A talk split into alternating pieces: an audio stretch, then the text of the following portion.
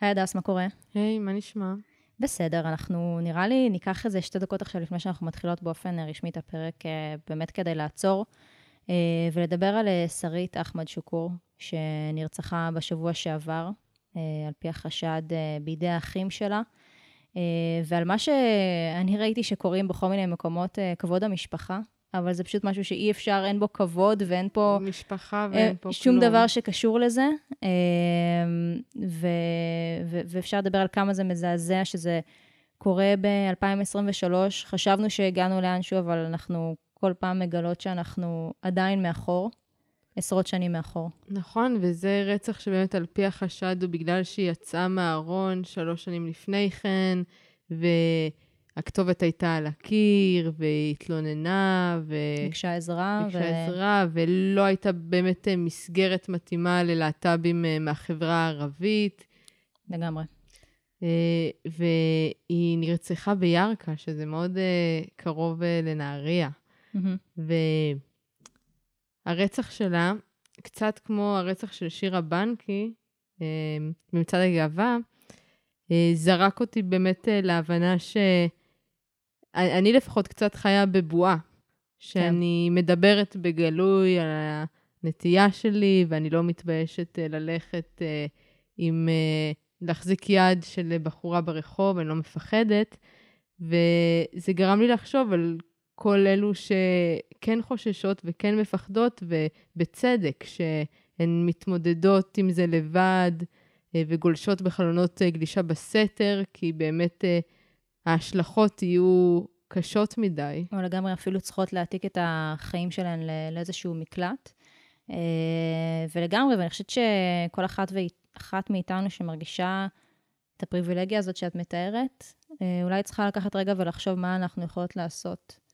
אה, זו מחשבה די מתסכלת, כי, כי לפעמים מרגיש שאין כל כך מה לעשות, שאולי זה בקומות היותר גבוהות מאיתנו, בממשלה, בהסברה, בכל הדברים האלה. אמ, ו- וניסה מכאן איזושהי תפילה שזה יהיה הרצח האחרון.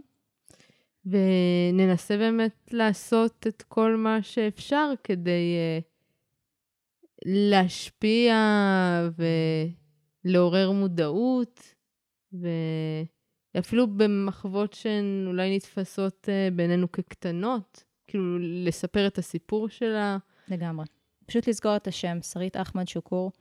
שנרצחה בגלל שהייתה לסבית, בגלל שהייתה להט"בית, כאן בישראל ב-2023, אה, וזה משהו שאנחנו צריכות לקוות ולהתפלל שיהיה הרצח האחרון.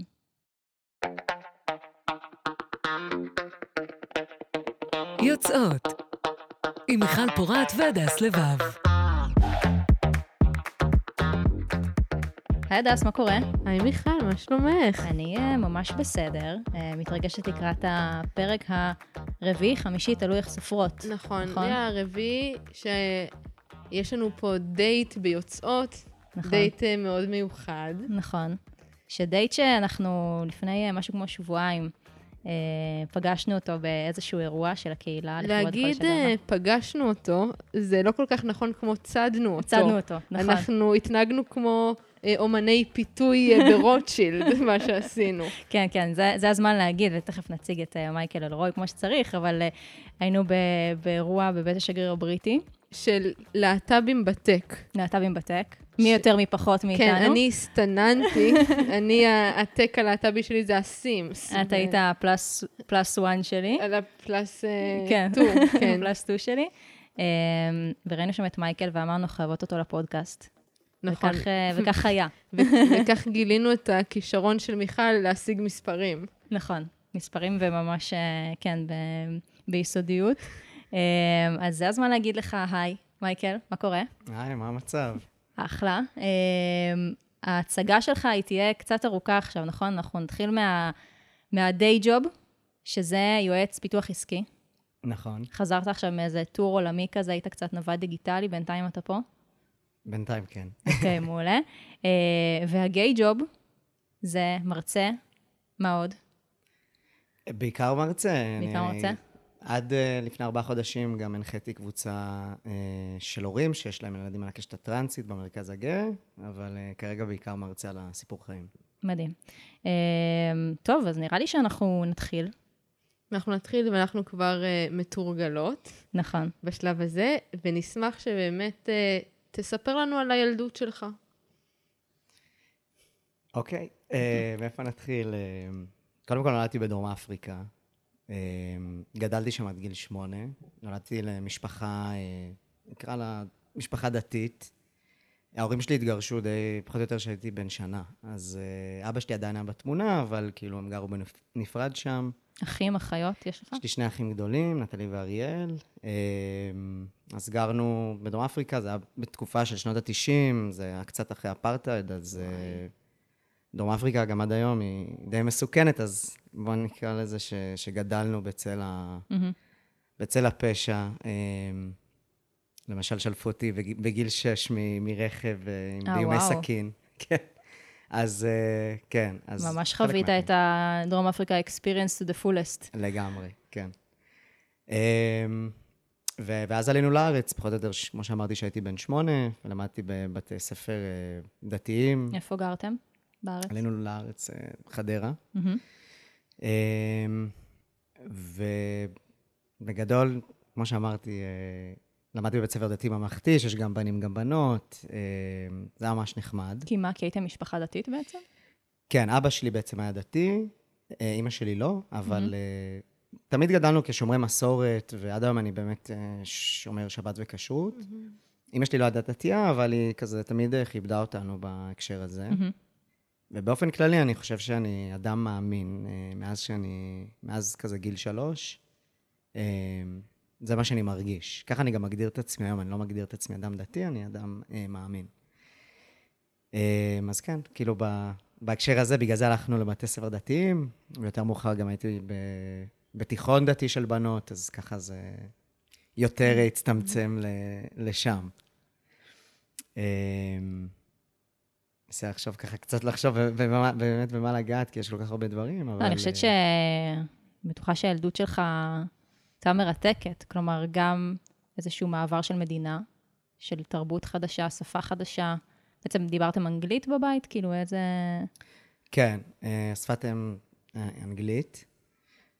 אה, ועברית, האמת שהעברית דווקא באה לי יותר בקלות כשעלינו לארץ. עד היום אני קצת, אני דיסלקט באנגלית, אני לא מאובחן, אבל אני די בטוח שזה מה שקורה. אז כן, אנגלית ועברית, וזה לפעמים זה, מערבבים את זה בבית, כן. זה נחמד. אה, ובעצם אתם אה, משתקעים בחדרה. בית ספר, אתה אומר, מעורב של בנים ובנות. כן, בית ספר ו- יסודי, בנים ובנות. ומה קורה אז? אני אגיד קודם לכן שגם בדרום אפריקה, אה, למדתי בבתי ספר, אה, דת, בעצם בית ספר דתי, שזה גם גן ואז כזה כיתה א', וכבר שם כאילו נחשפים גם בין אם זה לעולמות הדתיים, ו, ומבחינתי גם בהקשר המגדרי, מהמם. שאני פתאום מבין דברים גם על עצמי. אה, באיזה, על איזה גיל אנחנו מדברים בעצם? מדברים גיל שלוש, ארבע, חמש, זה ממש מוקדם. כן. אתה זוכר אולי? לא אולי, אני משהו. זוכר, כן. אנשים אה, לפעמים מופתעים, איך אתה זוכר בגיל הזה? איך אתה... האמת שגם ידעת? אצלי יש דברים מהתיכון שאני לא זוכרת בכלל, אבל אני זוכרת דברים מגיל שלוש. את רואה? אז זה- אה, כן. זה הזיכרונות האלה, הזיכרונות שהם... הם מאוד לא- מעצבים. לגמרי. אה, אז אני זוכר, נגיד, לצורך העניין בגן, שאהבתי נורא לשחק עם הבנים, ובתפקידים של הבנים, להתלבש כמו בן, ופחות התחברתי לבנות. האמת שאפילו היה לי כזה סוג של קראש על מישהי בגן. אה, ואז גם אפשר לשאול, רגע, איך אתה, אתה כאילו ילד, איך אתה... כן, איך אתה יודע, אתה יודע מן הסתם בדיעבד להגדיר קראש. לא, גם אז ידעתי להגדיר כן? את הקראש, כן. כן. אה, כאילו, זה זה הזוי קצת להגיד את זה, כן? אתה כאילו, זוכר שסיפרת קטן. את זה להורים נגיד? לא סיפרתי את זה שיש להורים. ילדה שאתה מאוהב בה, או... לא, ממש לא, לא סיפרתי. לא סיפרת כי ידעת לא, כבר אבל- בגיל שלוש שזה משהו שלא מספרים? זהו, כי אני לא זוכרת שהייתי מדברת על כל מיני בנים בגן, וידעו שיש לי מלא חברים בגן, וכולם מחזרים אחריי. וואלה, לא ידעתי את זה. כן, הייתי מאוד פופולרית מתחת לגיל שש. אבל העובדה שלא סיפרת, זה משהו שהרגשת שזה לא כמו כל הילדים? אני, אני כאילו אומר את זה הרבה פעמים, שאני חושב שילדים, אנחנו לא, כילדים אנחנו לא טיפשים, יש לנו איזשהו sense of self, כאילו אנחנו יודעים איזשהו משהו על עצמנו בכל זאת. אולי לכל אחד זה מגיע בשלב כזה או אחר, אבל אני הרגשתי מאוד, אה, את הקור שלי אה, מגיל מאוד מאוד קטן. אז, אה, אז כן, יכול להיות שבגלל זה לא, לא סיפרתי, וגם גם אל מול הילדה הזאת, כאילו אפילו אני זוכר שהייתה סיטואציה שהיא צחקה, שנתחתן, ואמרתי לה, לא, מה קורה לך, מה פתאום? זה, זה בגיל ארבע, אוקיי? אז כאילו... טוב, עוד לא היית בשל לנישואים, זה... זה בטוח, יש שיגידו שגם עדיין עד היום. אבל, uh, כמעט 30 שנה אחרי. אבל, uh, סתם, אבל כאילו העובדה שידעתי לזהות את זה ורגע שנייה לשחק אותה במרכאות, שרגע, זה לא בסדר לדבר על זה, כן. אפילו מולה, אז uh, זה, זה מעניין. זה קטע שאני מסתכל עליו בדיעבד ומבין שכנראה ידעתי שצריך להסתיר רגע, או לא, לא לחשוף את כל הקלפים. איזה עוד סיטואציות אתה זוכר מה, מהתקופה הזו, שאנחנו עדיין מדברות, מדברים על דרום אפריקה בעצם? אז uh, למשל, uh, שהייתי יום אחד בגן ושיחקתי עם הבנים, והבריון ש... של הגן ניגש אליי וכזה מצביע עליי ואומר לי, uh, מישל, קראו לי אז מישל, uh, את לעולם לא תהיי חלק מהחבורה של הבנים. וזה משהו שכזה... מכאיב. מכאיב, צובט. אה, הוא אפילו, ב, אם יורשה לי, כאילו ב-level אחר, כי אנחנו מדברים הרבה פעמים על, על חרמות בגן, ביסודי וכאלה, ו... והעניין המגדרי פה, שאתה הבנת אותו עם עצמך, הוא נראה לי עוד יותר כאילו היה חבטה בבטן. לגמרי. אה, כן, זה... הייתי מאוד מאוד מודע, מאוד מודע לסביבה, למה שקורה. אני לא יודע אם להגדיר אם מה שעברתי בגן זה היה חרם, לא רק בגללו, mm-hmm. בגלל מה שהוא אמר, אלא כן, כי לא הרגשתי איפה אני יכול להשתייך. זו דחייה כזאת בעצם, איזושהי דחייה. וזה דחייה. עשה לך משהו אחרי שקיבלת את הלא מהקבוצה של הבנים? אתה הרגשת שאתה, אוקיי, אתה עכשיו צריך אה, להיות אה, מישהו שאתה לא, או שהמשכת בקו הזה של לשחק במשחקים של בנים, להסתובב עם בנים, ו... אני לא חושב שדי המשכתי להיות אני.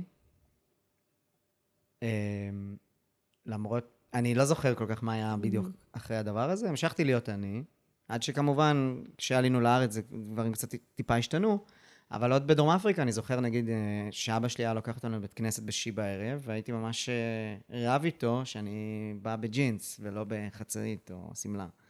זה היה ממש ויכוחים ומריבות סביב הדבר הזה. למה רצית ללבוש, ללבוש ג'ינס? כאילו, מה אמרת לו? אני לא זוכר אה, מה הסיבה, או מה, במרכאות, התירוץ שלי ללמה, אבל אה, זה הרגיש לי לא נוח. זה יותר שנאת השמלה או אהבת הג'ינס, כאילו? יותר שנאת השמלה, הייתי כן. אומר. השמלה, החצאית, כן, יותר... זה מה שהיא מייצגת בעצם. כן, וגם זה היה לי לא נוח, זה היה כאילו, זה לא אני. Mm-hmm. וקשה בגיל הזה לשים את האצבע ולהסביר, לא ידעתי מה זה טרנסג'נדר, לא ידעתי, כאילו, ברור. זאת אומרת, לא הבנתי את הקטע. ברור, היה לי ברור החלוקה המגדרית שהייתה, שאם זה המשחקים של הבנים, והכחול זה לבנים, וורוד וברביות זה לבנים, כאילו זה מה שהיה, זה mm-hmm. מאוד uh, דיכוטומי. אז זה ברור לי, אבל... Uh, מה לבשת בסוף לבית כנסת? מה שאבא שלי דרש אני אלבש. יכול להיות שהיו פעמים שבאתי עם ג'ינס, אני לא זוכר uh, כל כך, אבל אני זוכר שבסוף uh, כנראה נכנעתי לשמלה. זה ממש נשמע גם מאוד הגיוני, שבעצם בתוכך מתחולל משהו, שכל פעם שהוא פוגש את החוץ, הוא נעצר. הוא נעצר אצל הילד הזה שאומר לך, לך, אתה לא תהיה חלק מאיתנו, או אצל אבא שלך שאומר, תלבש שמלה. אמ, ומעניין אותי מתי אולי זה קצת קפיצה קדימה, אבל מתי אתה הפעם הראשונה מקבל איזה, אוקיי, חיצוני למשהו?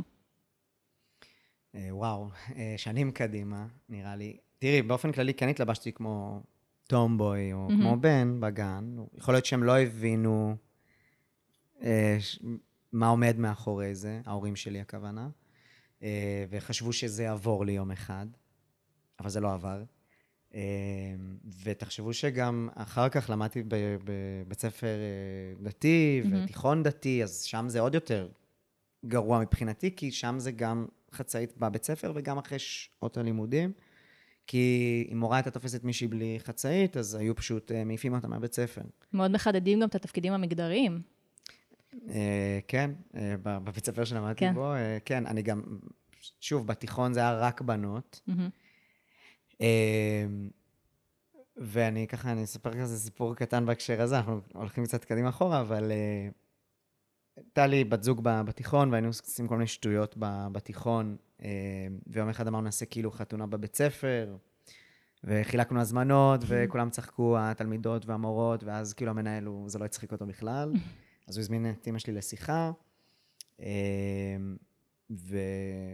וכאילו הוא אמר לה מה, מה קורה פה, והיא גם אה, כזה קיוותה כזה להבין ממנו מה קורה איתי, כאילו, מה, מה, מה הדיבור, מה הסיפור. והיא שאלה אותו, תגיד, אה, כי היא חשבה כאילו שאולי אני פשוט אה, לסבית, או זה מה שהיא חשבה, והיא שאלה אותו, תגיד, לא נתקלת בלסביות בבית ספר? והוא כזה הסתכל עליה, אמר לה, לא. עכשיו, זה בית ספר עם 400 בנות. לעצום עיניים תמיד אפשר. וכן, ותאמינו לי, היו מלא לסביות בבית הסטטיסטיקה לא ספר הזה. משת- לא משקרת. זה בגדול אה, לזכות בלוטו בשביל לסביות, כי אין, אה, כי אין distractions. כן. אז, אה, אז סוג של גם בשבילי, כאילו, איפשהו להיות בבית ספר הזה, כאילו, אני מבחינתי הבן היחיד בבית ספר. כן. אה, המוטיב של החתונות, אה, בכאילו, זה מוטיב שחוזר. ומעניין אותי איך אה, מייקל של התיכון, שעושה את החתונה בכאילו, כמה הוא כבר מבין שזה לא בכאילו, בהשוואה למייקל אה, מהגן. כאילו, כמה הוא, הוא מבין, חוקר את הזהות המגדרית שלו, כמה הוא יודע על עצמו. שאלה טובה, זה, זה היה גיל ההתבגרות כזה, אז יש כל מיני דברים שכבר נכנסים לתמונה, כמו דיכאון ועוד כל מיני נדבכים, ולהבין שאני לומד בבית ספר של בנות ולובש משהו שמאוד לא בא לי ללבוש, וצריך להתנהג בצורה מאוד מסוימת.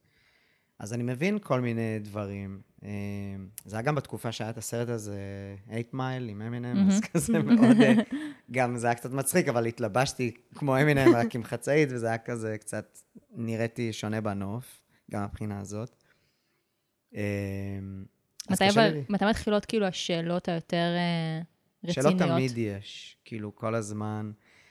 בגיל 14 פחות או יותר יצאתי מהארון אה, מול, מול ההורים, זה היה כזה כיתה ז', ח', משהו כזה. ו... מה אמרת להם? אז זאת הייתה סיטואציה כזאת שהלכנו למסעדה כולם, אמא שלי, אבא שלי והאחים שלי, ואבא שלי כזה סיפר כל מיני דברים שרבנים מקובלים שעוסקים בתורת הקבלה מסוגלים לעשות, והוא ככה... ושאלתי אותו, תגיד, אם אני רוצה להפוך לחיה, הם יכולים להפוך אותי לחיה? והוא אמר לי, כן. אז אמרתי לו, רגע, אז אם אני רוצה, נגיד, להיות זאב, הם יכולים להפוך אותי לזאב? הוא אמר לי, כן. ואם אני רוצה להפוך להיות בן, אז הם יכולים להפוך אותי לבן. ואז אה, אמרו שאתם אמרו לי, מה זאת אומרת? כאילו שלרצות להיות זאב לא נשמע מספיק מוזר, אבל מה זאת אומרת? בן? אה, והם לא ממש לקחו את זה ברצינות, אבל זאת הייתה היציאה שלי מהארון בעצם, אה, מול ההורים. בעצם, אם נשים את זה כאילו בכרונולוגיה, בעצם כמה? כלסבית? כ... אה, לא, כאילו, אמרתי, אני רוצה להיות בן. אוקיי? אה, כאילו, זה... ש- כן. זה מה ששמת על השולחן באותו, באותו רגע. כן. וכמה ימים אחרי, אמא שלי הדפיסה כזה משהו כמו איזה 30 עמודים של מה זה טרנסג'נדר, ומה התסמינים במרכאות של להיות טרנסג'נדר, ו... וואו. מעניין מאיזה אתר היא לקחה את זה. באמת מעניין, כי אין, אין לי מושג, לא נראה שזה קיים. זה היה כזה, כותרת כזאת של אה, 15 תסמינים, שאם יש לך לפחות חמישה מהם, אתה ככל הנראה אדם טראנס. וישבנו, ולא עניתי על חמישה סעיפים, עניתי על כל ה-15 סעיפים, תסמינים, וואטאבר. וואו. אבל אמא שלי אמרה לי, כאילו, אל תעיזי לעשות משהו לגבי זה, כי פשוט לא יקבלו אותך ככה. ואיך זה גרם לך להרגיש? מצד אחד, זה... אמא ש... כאילו, לא- האמת שלא לקחתי את אמא שלי כל כך קשה כשהיא אמרה את המשפט הזה, ומצד שני התרגשתי לדעת שאשכרה אה, יש אה, הגדרה למה ש... דברים למה שאני מרגיש, ו... לפני זה לא חקרת? לא ניסיתי? לחקור, זה היה לפני איזה 20 שנה. על איזה שנה אנחנו מדברים פחות או יותר? 2002. אוקיי. כאילו, כשהתחלתי לחקור, 2002, 2004 זה הגיל 14. מהמם. 2002, אז זה לא היה כמו שיש היום רשתות חברתיות ברור. ומלא מידע. והופתעתי, נראה לי היה אז את הצ'אט של נאנה, או לא יודע מהמם. מה היה, ואיכשהו דיברתי עם מישהו על זה, והוא הוא אמר, מה הבעיה? יש שם ניתוחים, יש דברים, ונורא הופתעתי לגלות שאשכרה יש דבר כזה. זו הייתה הפעם הראשונה שקיבלת אוקיי. כאילו, שאמרת מי שאתה ומה שאתה מרגיש, והתגובה לא הייתה, אי אפשר לעשות את זה, זה לא משהו שקיים, אלא התגובה הייתה, אוקיי. כאילו, זה, זה, יש את אמ- זה. אמרו לי שיש איזשהו פתרון, אה, כן, אז הייתי, אמרתי, וואו, אה, כי עד אז הייתי בטוח שנדפקתי ואלה החיים שלי וזהו, ואין לי מה לעשות עם זה. וגם כשניסיתי לחקור, שוב, לא היה יותר מדי מידע. כמה שנים אחר כך היה יוטיוב, והאנשים מהמם. שעשו אה, את השינוי שלהם, אז ראיתי את זה שם, ו... ועל הדרך גם נתקלתי בסרט בנים אינם בוכים עם אה, הילרי סוואנק, אז זה היה כאילו... מ- ממש... ש... אבל זה סרט שהוא מאוד קשה. כאילו, באתי קשה. לשאול איזה, איזה ייצוגים, נגיד, היו אז. למי, למי נשאת עיניים, למי הסתכלת ואמרת, אוקיי, אני יכול להיות כמוהו, אבל אתה מתאר סרט נורא. לגמרי, וכשאת שואלת את זה עכשיו, אז לא היה לי באמת איזה דמות מאוד מסוימת, נראה לי um, רק כאילו את uh, ברנדון uh, טינה, כאילו מהסרט mm-hmm. בעצם, וכן, זה סרט קשוח מאוד, um, והוא גם עשה לי לא כל כך טוב. Um, אני ממליץ לאנשים לראות את הסרט, אבל כאילו, גם בסוף הסרט, אני לא עכשיו אחזור על מה היה בסרט, אבל uh, בסוף הסרט, אז אמא שלי גם, כאילו, הראתה את הסרט איתי ואמרה לי שזה הגורל של אנשים ש... שרוצים לעשות שינוי כזה. היא ממש לא עשתה לך הנחות. זה כאילו, ממש... אה, היא לא הייתה, היא לא הייתה בן אדם, אה, כאילו לא מתוך איזשהו לא, רוע, ברור פשוט שלא. היא, היא חששה כנראה לגביי, ושאם אני אעשה דבר כזה, אז כנראה גם זאת תהיה התוצאה, דברים. כאלה יקרו לי. זה החזיר אותך לארון, החוויה הזאת? אמ, וואי, קשה לי להגיד אם זה היה לפני או אחרי, אבל היה איזשהו שלב ש... שניסיתי כן להתחבר, אולי קצת לפני אפילו, או תוך כדי בעצם, אה, להיות אה, במרכאות אה, נשית, בת או וואטאבר. והלכנו לאז H&O, אני יודע מה, אני זוכר את זה, ואמרתי לה שאני רוצה שתקנה לי אה, כזה, איך קוראים לזה? אה, נו, ארנק כזה, לא, איך אומרים? פרס. פרס, כן, בדיוק. והתלהבתי מזה, וזה, אבל כאילו, אחר כך בדיעבד זה לא... זה אבל בשבילך או בשבילה? לא, לא, אני התעקשתי על זה, היא כאילו... אה, כי מה? כי רציתי לתת עוד צ'אנס? זה היה כזה ממש, נראה לי עדיין היה אפילו, נראה לי זה עדיין היה ביסודי, אם אני חושב על זה. והיה, כאילו, ראיתי כל מיני בנות משכבות אחרות, ורציתי להשתלב כנראה איפשהו, ולהתחבר, וכאילו, להיות אולי אה, מגניבה, לא יודע מה עבר לי בראש. אבל בסוף זה, זה פשוט כנראה, זה, זה לא. זה לא אני. כן. היה הבדל בתגובה בין ההורים? שאבא הוא יותר, אה, יותר על הספקטרום הדתי, נגיד את זה אז ככה? בגלל שההורים שלי היו גרושים, ואבא שלי, הייתי קורא לו קצת אה, שלט רחוק, כאילו, היו בעיות, אז הוא היה בא עוזר, ואבא שלי כאן היה מאוד נוכח בחיים. אבל uh, הוא אמר לי. הוא, הוא נפטר עוד כשהייתי בצבא, אז הוא לא ראה את השינוי הפיזי. שלי, אבל הוא תמיד ידע שכזה אני. הוא אמר לי פעם, לא משנה מה אתה או איך אתה, אנחנו תמיד נאהב אותך בגלל מי שאתה, ואבא שלי בעצמו בא מרקע מאוד דתי והדוק. אמ, אז לשמוע את זה מאבא שלי, זה היה כאילו... טוב שלפני שהוא נפטר, שהוא אמר לי את זה. אה, אבל אבא שלי, זה לא, שוב, נגיד, יצא, היו לי סיטואציות איתו, שכבר אחרי כזה שהסתפרתי ונראיתי בנוף כמו בן, היינו הולכים לחנויות והייתי אומר לו, תקשיב, יש מצב שיפנו אליי כמו לבן, אז אל תתקן אותם. ו- זה היה קצת מצחיק כזה לתת לאבא שלי הנחיות איך להתנהג. ובתוך הבית, מה קורה? איך, איך פונים אליך? בבית אה, פונים, המזל הוא שחצי זה באנגלית, אז כאילו זה Mm, פחות כן. נוכח העניין הזה של ה- של הפרונאונס, של כן, האמת שעברית היא. שפה מאוד ממוגדרת. כן, סקס מניאקית. כן, ש- ממש. כן, כן. לא, אבל שתדעו שאפשר לדבר בצ- בשפה ניטרלית, ודיברתי ככה ב- ב- בצבא, אני יכול לספר לכם גם על זה. מעניין. אבל uh, בקיצור, בבית, כאילו, נראה לי עד ה... רק בשלב של השינוי שלי, שאני כבר הרגשתי בנוח לדבר בלשון uh, זכר, אז, אז מה, דיברו. מה עם המשפחה של אבא שלך? משפחה מורחבת, אה, לאבא שלי יש עוד אה, תשעה אחים אה, בלי עין הרע, וגם להם יש כאילו כל הבני דודים שלי וסבתא שלי, שתזכה לחיים ארוכים, אני בת 95. לא היה ממש דיבור על זה, כאילו הם היו רואים אותי, או רואים אותי גם תוך כדי השינוי שלי כנראה, אבל זה היה ממש... כי הם אה, בטח כל פעם פוגשים אותך, וזה לא אנשים שנפגשים איתם אה, כל יום, וכל נכון. פעם הם רואים איזה הצצה למה שקורה איתך, ועד כמה הם מבינים בכלל מה קורה. אני... אבא שלך מתווך להם את זה? כאילו, איך זה עובד? אז אבא שלי כבר, כבר נפטר בשלב Mm. שכבר התחלתי את השינוי הזה, אמ, למרות שיכול להיות שהם ראו אותי במהלך השנים, מתלבש בצורה מסוימת. אבל כן, זהו, אתה אומר, קצר. גם התלבשת ושיער קצר ודברים כאלה, אז... אה, בוא נגיד ש... שלא אמרו שום דבר, או לא... זאת אומרת, לא קיבלתי איזשהו פידבק או תגובה מהם. רק כשהייתה עליי כתבה אז בחדשות 2, שזה היה בחדשות 12, אז פתאום היה איזשהו סוויץ'. כאילו, זה היה מדהים לראות. אה, אבל מיד אחרי הכתבה הזאת, סבתא שלי, לפי מה שהבנתי מאחותי, שלחה כזה הודעה, או שהתקשרה לאחותי להגיד לה, אה, מזל טוב לכם על האח החדש שלכם, או משהו Mm. כזה. שזה, והיא פשוט עשתה סוויץ' ברגע אחד והתחילה לדבר אליי, כאילו, עם לשון זכר, וזה היה מדהים מבחינתי, סבתא שלי כזה, שוב, מבוגרת שלא... בדרך כלל זה, ה- יוצא לנו לדבר על זה פה בפודקאסט, שבדרך כלל סבא או סבתא, אנחנו מסתירים מהם כדי לא, לא לפגוע בהם, לא זה, ואצלך אתה מתאר משהו שהוא כאילו תהליך מטורף, שעשתה בן לילה. אני חושבת אבל גם שאנחנו לפעמים לא נותנות מספיק קרדיט אה, לסבים.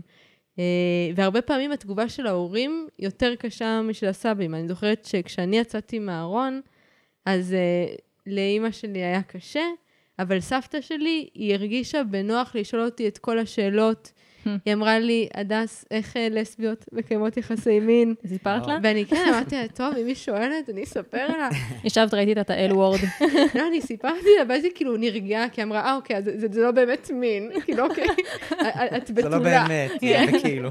ואז היא אמרה, ואיך הומואים? ואמרתי לה, זה כבר "אוקיי, לא שלי." זה, זה, זה, תשאלי מישהו אחר. אז אה, אני, אני קיצר, מזדהה היא. סתם חיפשה כן. להשביע את הסקרנות שלה, ויצא לה טוב כשיצאת מהארון. כן, כן, היא- עכשיו תצטרך לחכות לאיזה. דבר הומו שיביא לה מכתב שהיא תשאל אותו. אבל. אה, כן, אני, אני מסכימה איתך על הקטע הזה של, ה, של הקרדיט, ואני חושבת שפשוט בכל התהליך הזה של יציאה מהארון יש כל כך הרבה פחד וחשש. אה, יש מישהו שאתה חששת מהתגובה שלו? האמת שהייתי די פתוח לגבי היציאה שלי. כאילו, מה זה היציאה שלי? לגבי כל הרצון הזה, לעבור את השינוי הזה, שמבחינתי זה כריתת חזה ולקחת טסטוסטרון.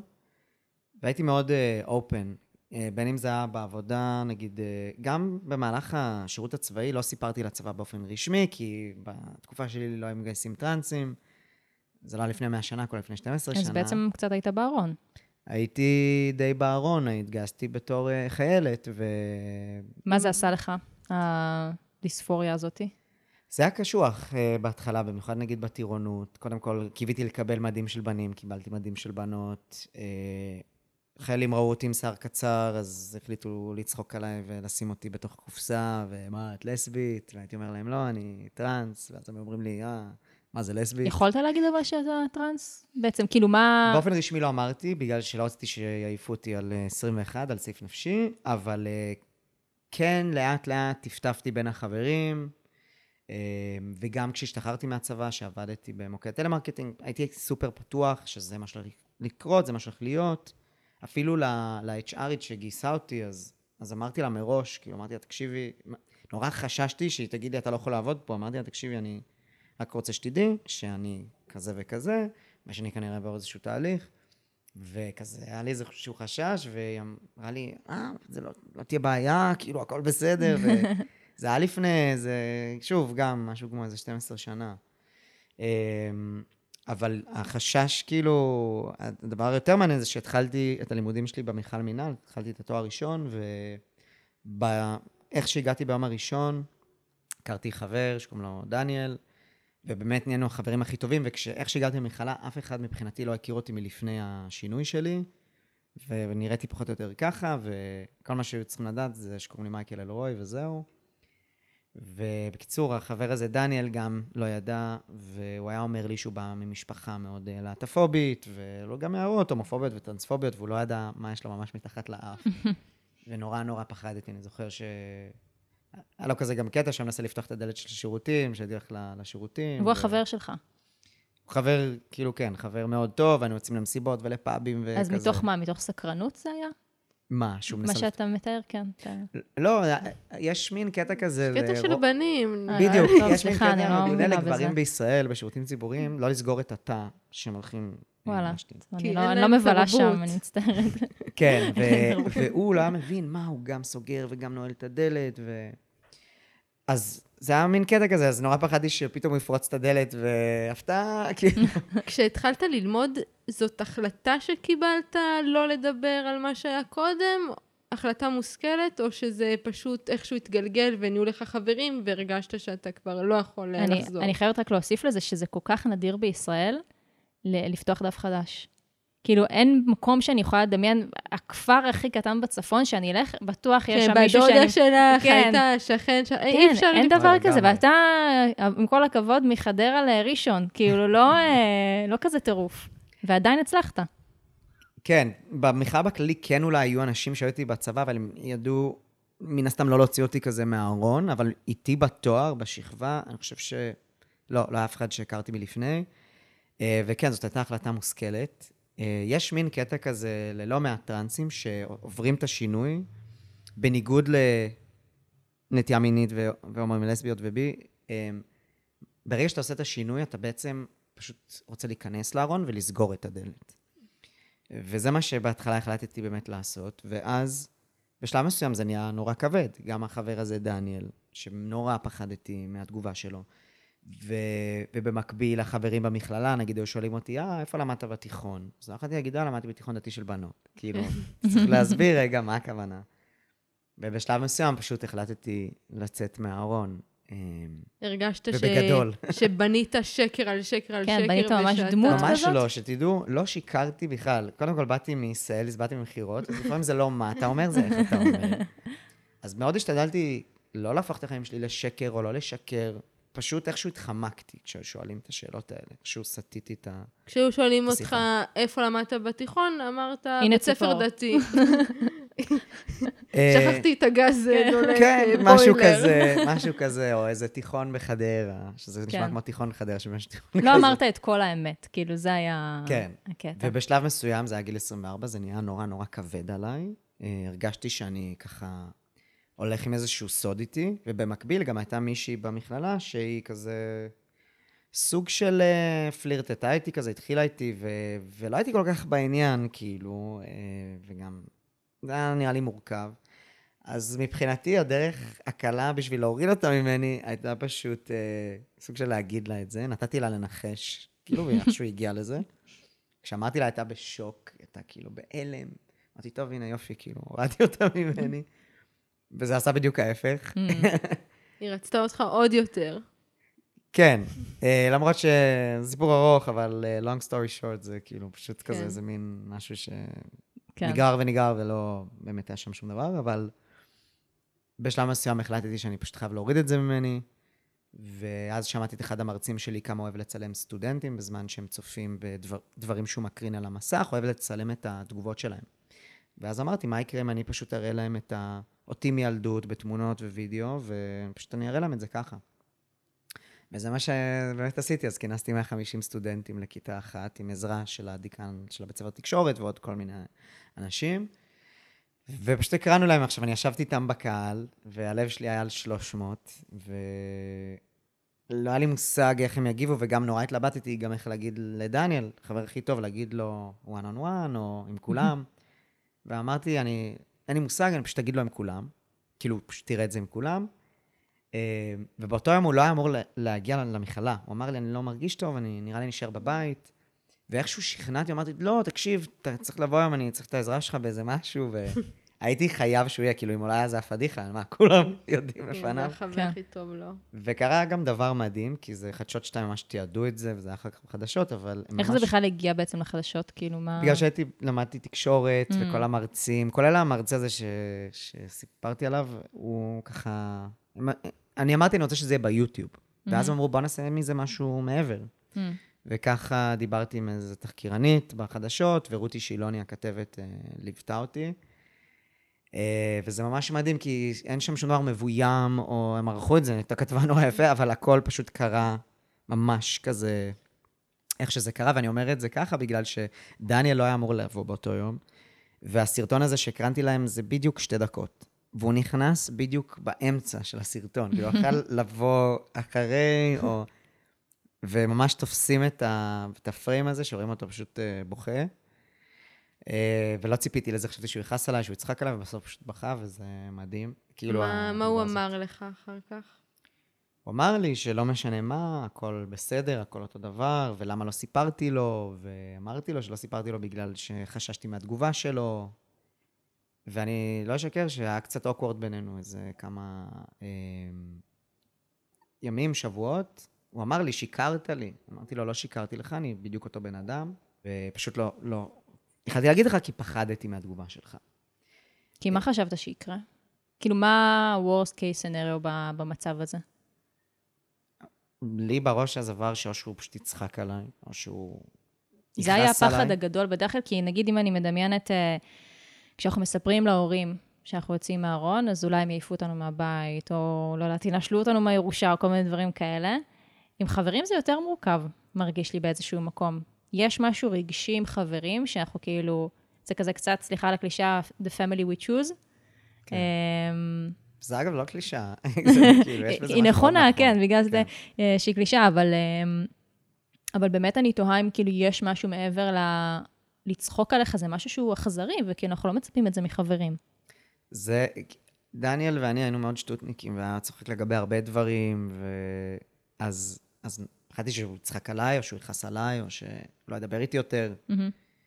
וזה בשבילי לבוא למכללה ולבוא מבחינתי, עכשיו, הנה, אני בא לאיזושהי מסגרת כ, כגבר, אוקיי? זה מאוד שונה פתאום.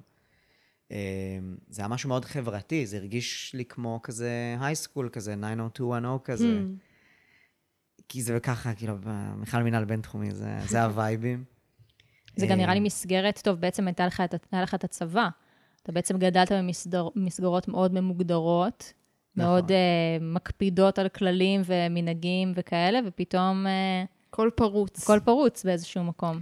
אבל הצבא הזה גם התגייסתי כחיילת, נכון, אז אה, זה. גם היה סופר קשה בפני עצמו. אה, בפן אז זו פעם ראשונה שהייתה לך את הקרקע הפורייה בעצם בשביל uh, לעשות את זה. לגמרי, וגם, כאילו, הנה, אני בצד השני מבחינתי. אני, רגע, בצד הזה, אני שנייה עכשיו צריך להבין איך אני מוצא חברים, בנים, גברים, whatever.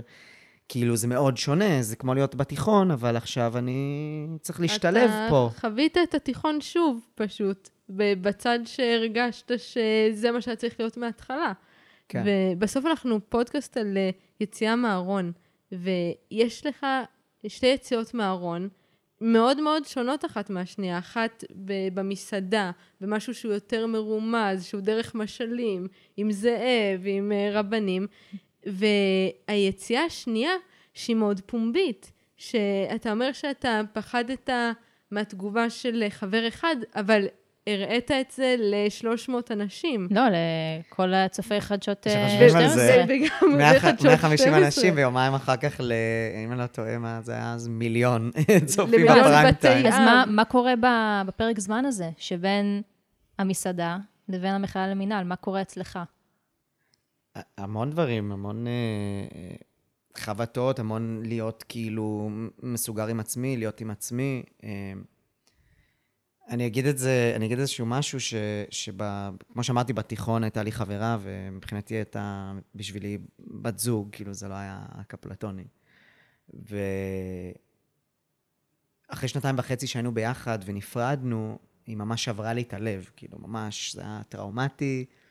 בכיתי מהבוקר עד הבוקר שאחרי, ולא אכלתי ולא ישנתי. וזה משהו שאני מבין היום עם המטפלת שלי, ש... שגם היום אני חוויתי עכשיו פרידה לפני ארבעה חודשים, אחרי ארבע שנים של זוגיות, זה שאז אה, לא היה לי למי לספר את זה. לא יכלתי לבוא ולדבר על זה עם אף אחד. אה, אז זה היה נורא, כל הדברים האלה הם לעצמי. אם זה הקטע המגדרי, אם זה הקטע של השברון לב, אני יכלתי לספר את הדברים האלה. והיום, לעומת אז, כן יש לי מי לדבר. כאילו, אם זה עם חברים, עם מטפלת, ו... ואני אומר את זה כי, כי שאלת, מה קרה מאז? אני חושבת שנורא כאילו, זיקקת יפה משהו שאנחנו לא דיברנו עליו עדיין בפודקאסט, של הערך בלצאת מהארון ולהיות מי שאתה, זה שזאת יציאה מבדידות למה, למקום שאתה יכול לספר. כאילו, במקום להיות לבד, אתה והמחשבות שלך, אתה יכול לשתף בדייטים כושלים, ובמה הוא אמר לי ברחוב, וזה, גם אם אתה לא בזוגיות, זה נותן משהו של ביחד. כן. אה, אני חושב כאילו בהקשר הזה של, כמו שאמרתם, כאילו להיות מסוגר בתוך הארון כל כך הרבה שנים, ואז פתאום לעשות בדיוק ההפך, כאילו לבוא ולהוציא את זה מול כל החברים, ואז מול כל המדינה, ואחר כך גם כשהשתתפתי באח הגדול, זה עוד יותר, כאילו... אה, ו- וזה איפשהו, יש המון פחד לפני, ורק הבנתי את זה בדיעבד, שכאילו כמה כוחות נפש צריך בשביל לבוא ולעשות את זה, ו- ובצורה הזאת, ובשבילי אולי זה היה כזה הכל או כלום, כאילו, קצת. אה, אם אני כבר יוצא, אז יאללה, עד הסוף. ואם זה יכול לעזור למישהו או מישהי אחרים, אז מעולה. אה, אבל, ואז איפשהו, אחרי שעשיתי את הדבר הזה, ואני תמיד כזה knock on wood, אני, אני קורא לזה השגחה פרטית, כי כמו שאמרתי, אני אדם מאוד מאמין. המון דברים יכלו לקרות אחרי היציאה הזאת מהארון בטלוויזיה. כמה ימים לפני שמעתי על טראנס אה, מהמגזר החרדי, שהרביצו לו, ופחדתי שאני אלך עכשיו לשירותים ציבוריים, וגם לי הרביצו או משהו. תודה לאל, זה לא קרה. אה, אני מקווה ששום דבר לא יקרה, אבל אה, כן, זה לשים את עצמך באיז, באיזושהי נקודה מאוד פגיעה, ולקחת עם זה את ההשלכות ואת כל מה שכרוך. איזה תגובות קיבלת אחרי היציאה הזאת? קיבלתי תגובות מדהימות, כאילו, לא תיארתי, לא עבר לי בראש אפילו, כולם שם מחאו כפיים באותו רגע, ב, רואים את זה גם בחדשות, וגם אחר כך ב... הפייסבוק שלי התפוצץ, כאילו, האינסטגרם נראה לי בדיוק כזה נכנס, אז אני לא זוכר, mm. כאילו, פשוט התפוצץ, אה, תגובות מאוד, כאילו, מפרגנות גם. לא שאני לוקח קרדיט אישי, אני פשוט חושב אולי לראות טראנס על המסך, זה משהו שמאוד עזר, והרבה חבר'ה שאמרו לי שזה נתן גם להם את האומץ לצאת, או סבא וסבתא שלהם מקבלים אותם, או זה הציל להם את החיים, כאילו להגיד לי משפטים כאלה שאני אומר, וואו, כאילו, אשכרה, איפשהו, מישהו אמר לי דבר כזה, כאילו, תרמתי לדבר הזה. וביחד עם כל הדבר הזה, וגם אחרי האח הגדול, וזה, האח הגדול זה טראומה בפני עצמה, ושיחה על הזמן לא ניגע בטראומות כאלה. כן, אבל אני יכול להגיד לכם שברמה הכללית זה אמנם עושה הרבה טוב, אבל, ואז כאילו יש את האני הפרטי לעצמי, ולפעמים אתה מאבד משהו ממך. בזה שאתה שם את עצמך כדמות ציבורית וחושף את הסיפור שלך, אולי אתה כן. נותן תקווה לנוער, למשפחות, אבל משהו בך... כן. מעניין אותי באמת בחוויה האישית בתוך הדבר הזה, כי אתה הפכת לסוג של נושא דגל, גם דיברנו על זה בהתחלה, אתה מרצה בחברות, בארגונים. יש רגעים שאתה עדיין מרגיש שאתה צריך לצאת מהארון? יש רגעים ש... או מקומות שאתה עדיין נמצא בהם בארון? שאלה מעולה. בדרך כלל כשאני נגיד בחו"ל, אמ, אני פתאום פוגש אנשים שהם לא ישראלים, או לא מכירים, או שום דבר, ולפעמים אני מוצא את עצמי על אחד על אחד, איכשהו צריך לצאת מהארון, וזה כל פעם... אגב, בשביל לא מעט טרנסים זה לצאת מהארון כל פעם מחדש. אני מניח שגם, שוב, בשביל כלל הקשת הלהט"בית, אבל נגיד אותי מגדירים כעובר, זאת אומרת, אם אני הולך ברחוב עכשיו, לא אולי בהכרח יזהו שאני טרנס, אבל... אז לצאת מהארון, ואז החשש הזה. אמ, או סתם למשל, אני בדרך כלל הולך לבתי חב"ד בחו"ל, ואני תמיד חושש שאולי מישהו מזהה, או... ותמיד קורה, אה, לא היית באח הגדול, או כזה. שלפעמים זה גם שובר את הקרח, וזה מעולה. אמ, אבל אה, כן, זה בעיקר במקומות האלה, או יכול להיות שלא מכירים, או... אבל בדרך כלל, אם אני עכשיו בא, לא יודע, כמו שבאתי לרעיונות עבודה או משהו כזה, אז אני אומר את זה, אני מכניס את זה ככה לדרך, לפעמים זה גם נקודת זכות. אה, בימינו, בהייטק, סתם. בצדק, לא, לא, בצדק לגמרי. diversity זה משהו שהוא סופר חשוב. כן. אמ, אפשר לדבר קצת על, אה, על דת, אמונה, איך, אה, איך שני הדברים האלה נפגשים, כי אני בטוחה שבשבילך זה מסתדר מעולה, אבל אני מתארת לעצמי שאתה פוגש אנשים שלא כל כך מבינים איך שתי הזהויות האלה מתיישבות. אז עם הדת זה לא מתיישב, כאילו אני מסתכל על זה בזרם האורתודוקסי, שתכלס ממנו אני בא. אה, עם אמונה זה מאוד מסתדר מבחינתי, כי כמו שהרגשתי ככה מגיל שלוש, אז ככה גם הרגשתי כאדם מאמין, הרגשתי רוחני, אפשר להגיד את זה, כאילו בגיל שלוש זה מבחינתי הולך יד ביד. כששואלים אותי מי ליווה אותך לאורך הדרך בקשיים ובדברים, מבחינתי אלוהים ליווה אותי, כאילו, זה מה שנתן לי כוח, האמונה. והדת זה כבר אה, יותר מורכב, כי יש הלכות, או שלא רוצים להתעסק בזה, ו... ואז ידעתי שברגע שאני עובר את השינוי הזה, אני כבר לא אוכל ללכת לאותו בית כנסת שאהבתי ללכת. אמ, חיפשת, חיפשת נגיד הצדקות, או אישורים במרכאות? אומרים ב, ב, בדת, נקרא לזה, אומרים, מעשה לך רב. אה, לא חיפשתי, לא, כאילו, יש לי הרבה חברים טרנסים שהם בעצמם מאוד אה, דתיים אפילו, נקרא לזה, מניחים תפילין וכזה מתפללים. ו... ממש לא. אני כאילו לא חיפשתי הצדקות מאף אדם. מבחינתי, אלוהים כאילו ברא אותי ככה ויודע שזה אני מבחינתי. אמ, וגם אם שמים על המשקל, מה עדיף לא, לא לחיות, או כאילו לעשות את השינוי הזה. שגם זה, אני אומנם ככה לא התעכבתי על זה, אבל גם שם הנקודה ש... זה היו, תקופה היו שניסיתי- מחשבות כאלה? כן, בגיל אה, 15, שהיה לי ניסיון אובדני. אז אם שמים את זה על המשקל, מה, מה עדיף מבחינתי, ככה אני רואה את זה, ואני לא צריך אישור מאף אחד שיגיד לי מה ואיך, ועם כל הכבוד. אם- וכל אחד שיעשה משהו טוב לו, כאילו, ברור. יש כאלה שרוצים לשים כיפה, מעולה.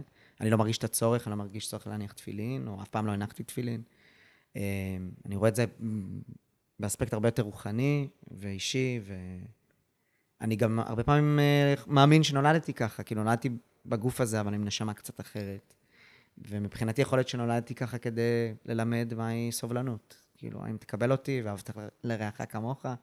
אה, אמרת את זה כמעט כאיזה הערת צד, אבל אה, אם אנחנו מסתכלים על הקונטקסט הרחב יותר, אה, אני חושבת שזה די ידוע שאובדנות בקהילה הטרנסית זה משהו שהוא קיים, לא מדברים עליו מספיק, כמו שלא מדברים עליו גם באוכלוסייה הכללית.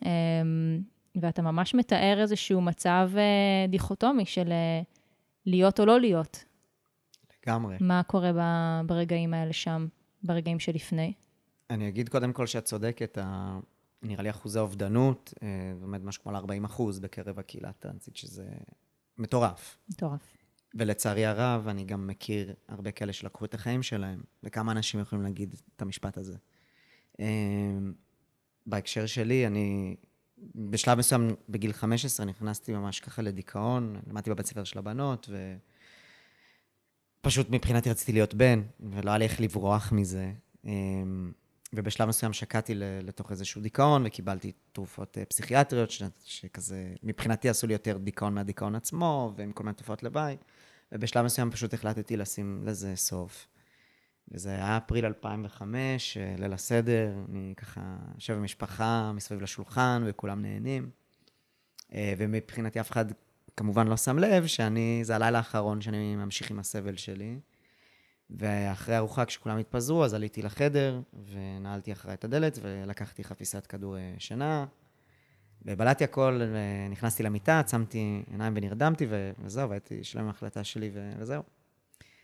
אה, הרבה, כמובן שזה לא, לא הצליח. ספוילר אלרט, כמו שאומרים. ספוילר אלרט, כן. בדיוק. אבל אה, שואלים אותי אחר כך, וואי, איזה מזל, אז כאילו, אז אתה בטח אה, ממש שמח שזה לא קרה, ו... ואני חלילה לא רוצה ככה לערער אף אחד, אבל כשבן אדם מקבל החלטה כזאת, כשקיבלת את ההחלטה הזאת, לא ראיתי אחר כך, וואי, איזה מזל שזה לא... כאילו, אני לא מסתכל על זה ככה, זה נשמע קצת אה, רע. אה, מה אם זה כן היה מצליח, כאילו. אה, אבל איפשהו עברתי עוד הרבה דברים מאז, ומצאתי נקודות אור. אני לא אשקר שגם היום כולנו חווים, אני מניח, כבני אדם, חווים דיכאון, חווים דברים ביום-יום. חיים לא פשוטים, זאת אומרת, לא הכל, הכל טוב ויפה וחלק, ואחרי השינוי שלי זה לא רק זה. כאילו, יש את העניין המגדרי ויש גם את העניין ה... הנפשי, ש, שזה הולך יד ביד, וזו מלחמה יומיומית מבחינתי, אה, שאני ממשיך את החיים שלי ואיך שאני ממשיך אותם. יש את המחשבות האלה בראש של, כאילו, של הדיכאון והכל, ו... אבל uh, אני לא רואה את עצמי במקום הזה של uh, לקחת לעצמי את החיים. לגמרי. אה, נגיד שגם אם יש אנשים שמאזינים לנו ומתמודדים עם אה, מחשבות אובדניות או מחשבות מכל סוג שהוא, אה, יש למי לפנות, ואנחנו נשים אה, בתיאור של הפרק אה, אה, טלפונים אה, עבור זה. אה, נראה לי שאנחנו ננסה אולי, אם אפשר, במעבר חד, כמו שאומרים בחדשות, לסיים באיזו שאלה שאנחנו שואלים את כולם, נכון? זה עכשיו שלב השאלה הזהה, והיא הולכת כך. אם היית יכול אה, לחזור לילדות, לדברים שהתמודדת איתם אז, איזה מסר היית רוצה לתת לעצמך של אז, שאולי יקל, אולי יעזור, אה, מהנקודת מבט של אה, מייקל של היום?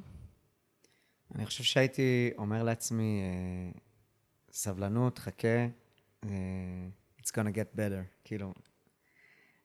זה, לפעמים לא רואים את זה, אני רואה את זה בדיעבד, כאילו החיים עברו ככה, כאילו, אה, זאת אומרת, הכל עבר, אבל באותה תקופה הכל עובר נורא נורא לאט ונורא קשה, ויש קשיים, הייתי מעביר מסר של סבלנות, חכה, אתה תראה שיהיו לך את החברים הכי טובים בעולם, ואתה תהיה במקום אחר לגמרי, ואתה תעשה דברים מדהימים בדרך שלך. מתוך כל הקשיים האלה, אני חושב שגם היום אני... מה שלא הורג אותך מכשיל אותך, וזה לגמרי זה. אמ, ושיהיה בסדר. אה, זה מה שאני חושב ש... שהייתי אומר. אה, אגב, לה- להרצאה שלי קוראים אה, Life Begins where fear ends, וזה... והייתי אומר לעצמי, אתה תתגבר על הפחד ואתה, ואתה תחיה. נראה לי שזה גם באמת, אה, בגיל ההתבגרות זו תקופה שיש לנו מעט מאוד תקווה וגם מעט מאוד סבלנות. לגמרי, לגמרי. בגלל זה אני אומר, אנחנו נורא אימפולסיביים בגיל ההתבגרות. כן. אז שוואיה שוואיה, ובאמת הכל יהיה בסדר. לגמרי. אה, טוב, אז אה, נגיד לך המון המון המון תודה. תודה לכן. תודה שיצאת איתנו היום. נכון, ושככה שיתפת ופתחת את הלב ואמרת באמת דברים שהם הם מרגשים ונוגעים ונותנים המון תקווה. בסוף אנחנו מזמינים לכאן אנשים ש... אני רוצה להגיד כזה מצליחים בתחומם, אבל בעיקר בנו חיים וקריירות, ו... והיציאה מהארון היא משהו משמעותי, אבל, אה, אבל הם הצליחו למרות הכל, למרות הקשיים, ואתה לגמרי ההוכחה לזה. אז אה, המון תודה שבאת, ושיהיה מלא. בהצלחה, ואנחנו נמשיך לעקוב. תודה. ביי ביי. ביי ביי. ביי.